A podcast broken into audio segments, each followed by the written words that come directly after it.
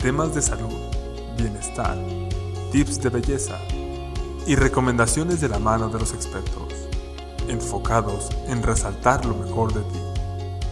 Bienvenidos al podcast de Beauty and Health. Comenzamos. Hola, ¿qué tal? Muy buen día. Mi nombre es Carla Mendoza, soy nutrióloga de la clínica Beauty and Health y les doy la bienvenida a un nuevo podcast de nuestra clínica. El día de hoy me vuelven a acompañar la nutrióloga Dinia Robledo y la nutrióloga Sugeya Herrera. ¿Cómo están el día de hoy? Muy bien, Carla, muchas gracias por la invitación nuevamente. Qué bueno. Muy bien, Carla, muchas gracias por la invitación. Bueno, el día de hoy vamos a hablar acerca de un tema de cómo se relaciona la hipertensión con la obesidad, ¿ok? O sea, cómo es que afecta cuando tenemos sobrepeso, cómo es que nos afecta la hipertensión. ¿Qué nos pueden decir al respecto? Ok, bueno, el factor principal de la hipertensión que se ha visto es la obesidad.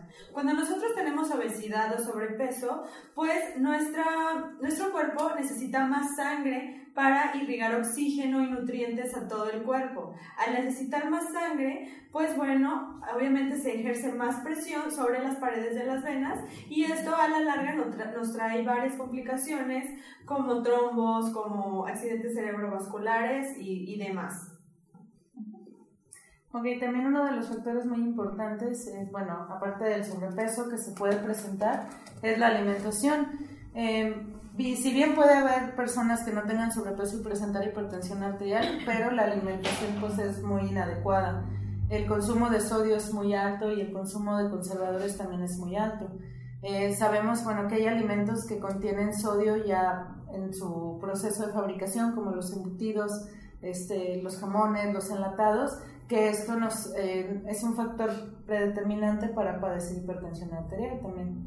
Efectivamente, y de hecho, este, pues es muy importante, como estaban mencionando mis compañeras, o sea, es muy importante cuidar la alimentación y ahorita ya el factor de riesgo de hipertensión ya está en los niños, o sea, ya está muy alto. Antes pues no lo estábamos viendo en menores, es como la diabetes, ya de un tiempo para acá se ha empezado a ver inclusive infartos en, en menores y eso eh, ya se está volviendo pues un problema muy grave. Como la hipertensión se le considera pues una enfermedad silenciosa, no nos avisa, no hay síntomas, entonces no sabemos en qué momento pueda pasar algo. Por eso es muy importante. Ahorita en los niños es muy fácil, igual por falta de tiempo, lo que sea, pues darles alimentos rápidos, ¿no? Comida chatarra, o sea, alimentos que luego venden fuera de la escuela, que sí, este, las papitas, eh, etcétera. O sea, todo ese tipo de dulces, por ejemplo, o sea, es muy fácil para los niños comerlos. O sea, a lo mejor de vez en cuando no está mal, pero sí es como estar muy al pendiente de eso, porque es muy fácil todos los días que si les damos dinero ya van a comprar. Entonces, todo eso, este, pues son cantidades muy elevadas de sodio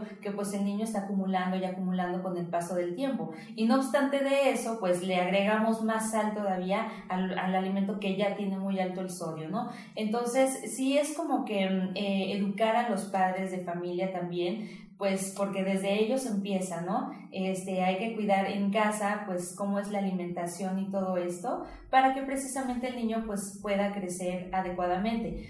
Muchas veces también hay que saber elegir el alimento. Hay alimentos que aún siendo light, o sea, que son bajos en grasa o bajos en azúcares, hay que ver la parte del sodio, porque el sodio está muy elevado e inclusive lo podemos encontrar en el agua misma. Hay quienes les es muy fácil tomar el agua directamente del grifo, pero no se dan cuenta que esa agua viene muy mineralizada, o sea, como no está, o sea, no, no lleva una, una purificación como tal, entonces trae muchísimos minerales y entre ellos pues es el sodio y pues la gente le es fácil también tomar directamente, entonces desde el agua, o sea, también hay que cuidar inclusive el consumo de agua. Y de hecho, si estamos hablando ya en relación a la obesidad, el problema de obesidad, como es una enfermedad como tal, si no se cuida, pues esta se empieza a volver, o más bien eh, genera otro tipo de enfermedades crónico-degenerativas, como viene siendo la diabetes o la hipercolesterolemia también, que pues eh, ambas enfermedades em, atribuyen también a problemas cardiovasculares, entonces ya se relacionan también con la hipertensión. En un momento continuamos con el tema, vamos a ir a corte y regresamos.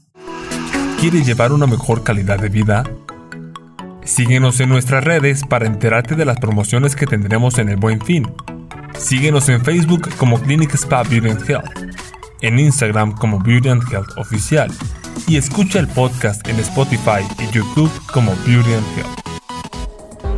Estamos de regreso en el podcast The Beauty and Health.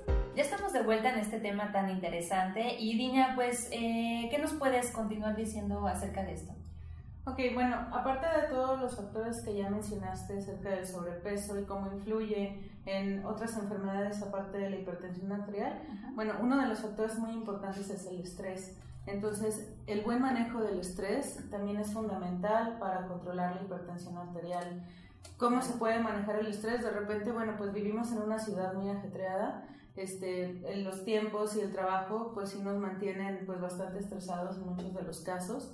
Entonces, tener un buen manejo del estrés es indispensable haciendo diferentes técnicas, ¿no? Este, puede ser con una buena, desde una buena alimentación, se puede manejar el estrés también, eh, teniendo eh, consumo de productos frescos, de repente como que no relacionamos el, el, tener una buena alimentación con el manejo del estrés y está directamente relacionado.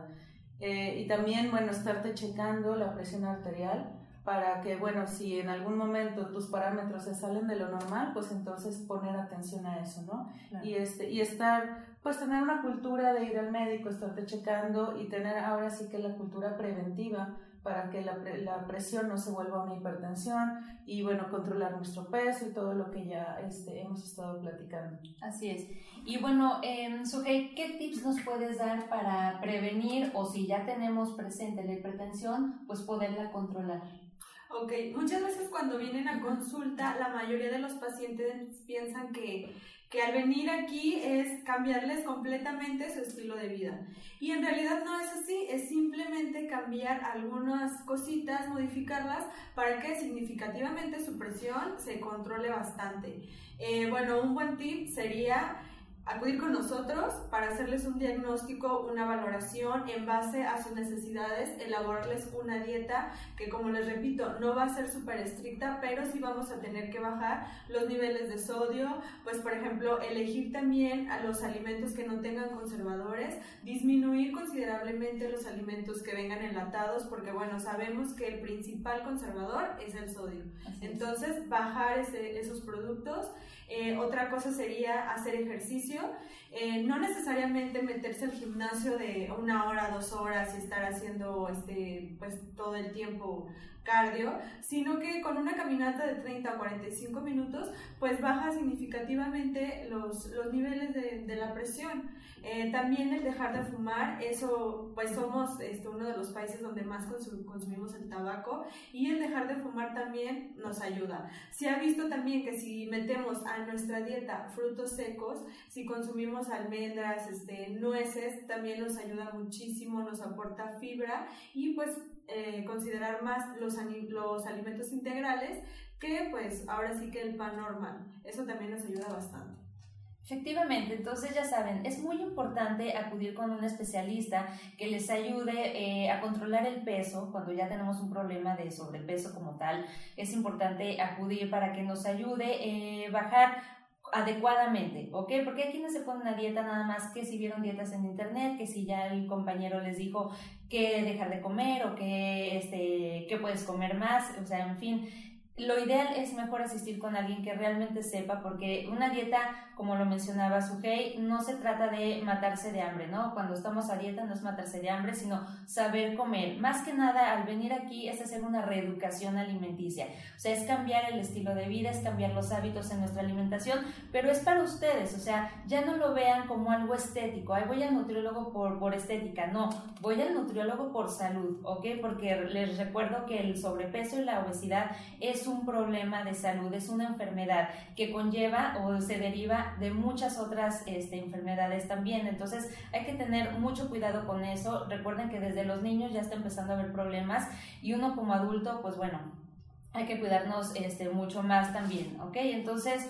este, ya se les mencionó tips, por favor eh, síganos, o sea, la verdad es que no es así de que, ay, pues vamos a hacer cosas extraordinarias, o sea, no, simplemente todo va adecuado a las necesidades de cada quien. Así es. Y bueno, pues los invitamos, como bien dijo Carla, a nuestra clínica. Eh, a que vean entonces cómo sería una alimentación adecuada para cada uno de ustedes que no es una, eh, una alimentación sacrificante, que pueden consumir de todos los alimentos, pero bueno, cuidando nada más ciertos aspectos de los hábitos alimenticios. Así es. Pues muchas gracias por aceptar la invitación y los estamos esperando en nuestro siguiente podcast de nuestra clínica Beauty and Health. Muchísimas gracias, Dina. Muchas gracias, usted. Gracias. Hasta la próxima. Gracias por escucharnos.